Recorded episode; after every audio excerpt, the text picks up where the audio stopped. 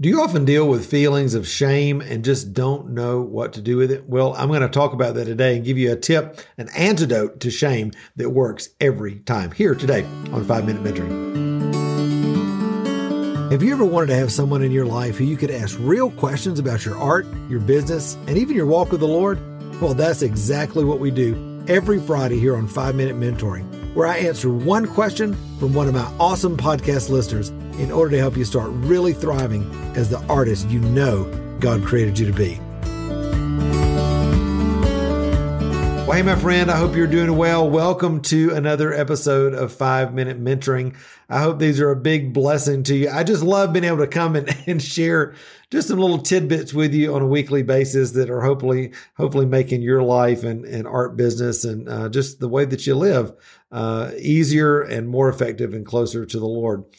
You know, I was sitting with the Lord this morning and just, uh, you know, dealing with some things in in my own heart, and uh, as as Holy Spirit always does, He's always bringing up things that that you think, man, I thought I dealt with that before. And anyway, I was I was thinking about uh, the topic of shame, and I was just asking the Lord about that. And as I closed my eyes, um, and was and was praying about that, listening for His voice, I saw myself with this huge kind of wet blanket um, overcoat, if you will. And the further I walked in that thing, the more heavy it got and heavy it got and heavy it got. And I was like, what is that, Lord? And he said, that's the garment of shame. And he said, when you wear the garment of shame, it's like this wet blanket that gets more heavier and heavier and heavier. And you know what? As I began to think about that, I was like, oh, I can totally relate to that at times in my life when the enemy wants to bring shame and fear and anxiety you know, a lot of times we like to wallow. If you're honest, we like to kind of, as we say in the South, waller in those feelings and and just kind of roll around in them. And uh, you know, we kind of think we get we get comfort from that, but in reality, it becomes this huge wet blanket that becomes debilitating, and it becomes, you know, what we thought was comfortable and safe, uh, really is just giving us the illusion of safety. But you know, there's a beautiful thing uh, that the, the Bible does is it gives us antidotes for shame and fear and anxiety. And you know, in Isaiah 61, it talks about putting on the garment of praise. You know, the garment of praise can be exchanged. We don't have to have that, that garment of shame anymore. We can take that off. We can give that to Jesus. And what does that mean? That means you can literally close your eyes in your mind's eye and just say, Jesus, I take off this shame. I take off this anxiety. I take off this fear by faith. And God, I choose to put on the garment of praise. See, everything in the kingdom is already given to you by grace health, provision, life, joy, peace. It's all given to you by grace, but we have to access it or appropriate it by faith. And so that's why it's important, you know, when, when the Bible says, you know, put on the garment of praise, we have to, we have to put on that garment uh, that that is a gift from Jesus, and we we put it on. And guess what? I love it in, in Isaiah sixty one. It says this. Um, it says to give them a crown of beauty for ashes, the oil of joy for mourning, and a garment of praise for a spirit of despair. Why? So they will be called oaks of righteousness, the planting of the Lord, that He may be glorified. You know what? When you actively put off shame and actively put on praise, that is, you begin to thank God for who He is, for what He's done for you, the times He's brought you through, the times He's provided for you, all the blessings that He's given you in your life. Guess what? Joy is the natural result from that. And it drives out shame and fear and insecurity and it heals your heart and it renews vision and it starts to restore hope. And the beautiful thing, just like it says there in Isaiah 61, it establishes you with deep roots that are founded in the love of God.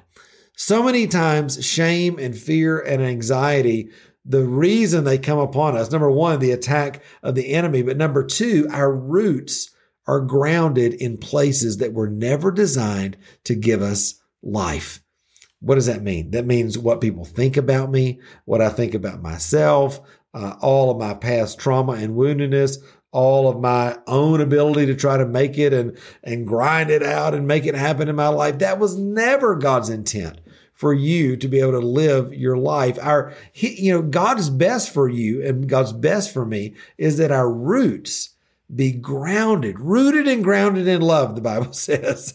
That's God's best for our roots. That's God's best for our life. And when you will put on actively the garment of praise and take off actively the garment of shame, you will begin to see your roots go deep. You'll begin to see your, yourself able to move through difficulty in your life without going on the roller coaster of despair that so many artists go through every day and just think it's normal. My friend, it's not normal, and it's definitely not God's best for you. There's a better way. it's called the kingdom of God, and it's available, living and active in you right now if you know Jesus as your Savior. You know, if you're somebody that's listening to this right now, and maybe you've been listening to the podcast for a while and you've been hearing me talk about the kingdom of God and what's available, you know, in the kingdom of God to us as believers, and you think, man, I, gosh, this sounds too good to be true. I've, I've never heard the gospel presented like this. I've never heard the Christian life presented like this. I just want to say, you know, you may have heard another gospel a gospel of religion, a gospel of performance, a gospel of trying to make it happen on your own and, and be good enough somehow to please God. But listen, Jesus came to this earth and he died a sinner's death and he rose on the third day and conquered death, hell, and the grave so that you and I could be both redeemed, that is, all of our sins forgiven, the slate washed clean, our account uh, completely washed clean and, and forgiven. Not only that, not only so that we could have eternal life with Him, not only that we would be born again, but also that we would be restored. Restored to what? Restored to the original intent that the Father had for us when He created us, when He thought of us and dreamed us up before the very foundation of the earth. Do you know that God's got a purpose and a plan for your life? And it's through the redemption of your soul and through the restoration of you into the kingdom that you can walk in the fullness that God has for you. My friend, if you've never experienced that before and you're, you're, something's waking up in your heart right now going, well, I, I want that. I, I want to step into that. Then my friend, I just want to invite you to pray a simple prayer with me. Just say, Jesus, I know that I'm a sinner. I know that you love me, that you came to the earth and that you died for me and that you rose again on the third day and conquered death, hell, and the grave just for me. Jesus, would you come into my heart? I want to make you my Lord and my Savior. I repent of my sins. Wash me clean and fill me with your Holy Spirit so that I can walk as your son and as your daughter for all of my days and for all of eternity. In Jesus' name, amen. Listen, my friend, if you just prayed that prayer with me, I believe you got born again. And I believe that the Holy Spirit right now, instantaneously, is living and active now inside of you. And every promise of God, every promise of God is available to you right now by faith. I want to encourage you get into a Bible believing church, a church that loves God, that loves worship, that loves his presence. I want to invite you to continue to connect with us here at the Thriving Christian Artists and all the incredible things that we have for, for artists who uh, are following Jesus and, and going after all he has for you in the kingdom. And listen, begin to listen for his voice, begin to read his word, begin to invite him into your life, and you will begin to see your life change in an incredible, incredible incredible way. If you did that today, my friend, please let me know that you got born again. That would nothing, listen, nothing would give me greater joy than to know that. Let me know on Facebook or Instagram or, or uh, YouTube or on the podcast. Email us, whatever you need to do. And um, I love you. I'm so glad that you're a part of uh, this movement of artists that God's raising up all over the world. Until next time, remember, you were created to thrive. Bye. Hey, my friend, it's Matt. Listen, real quick before you go, I wanted to let you know that we've just launched the website for our 2022 Gathering of Artisans Conference. I know, can you believe it? I'm like, I'm so ready to get back together in person. And listen, the website's got all the details about this year's workshops and speakers and more. Listen, if you've never been to Gathering of Artisans, all I can say is there is nothing like it in the world.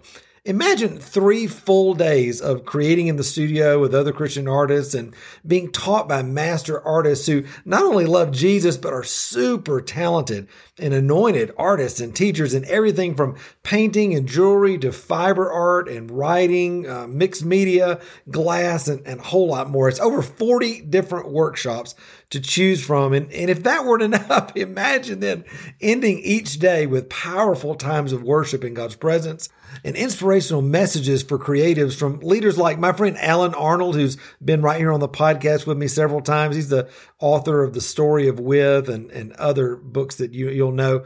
Also, my friend Luke Allsbrook, who is a renowned artist and has an incredible story of how God's led him through his life as an artist. And, and even little old me, I'll be there as well, sharing with you uh, each night and leading worship. Listen, all of that wrapped up in four days of community and connection with other Christian artists here in the mountains of Western North Carolina at the beautiful Ridgecrest Conference Center. Now, like I said, all the details about this conference are on our website at gatheringofartisans.com. And since this event almost always sells out, I want to encourage you to go ahead and pre register. What that actually does is it allows you to get first opportunity to register for classes before we open the doors to the public. And the best part, no money is required until we actually open registration in April. So go ahead right now to gatheringofartisans.com, get pre-registered. Again, no commitment, but uh, you get in line and it gives you the opportunity to, to register before everybody else when we open the doors for that in April and then start putting together your ideal schedule for the conference, for all the workshops that you want to take. And listen, I hope you just start getting excited, inviting a friend and making plans to be with us in August at Gathering of Artisans 2022. All right, my friend, go to gatheringofartisans.com and I hope to see you in August. All right, bye.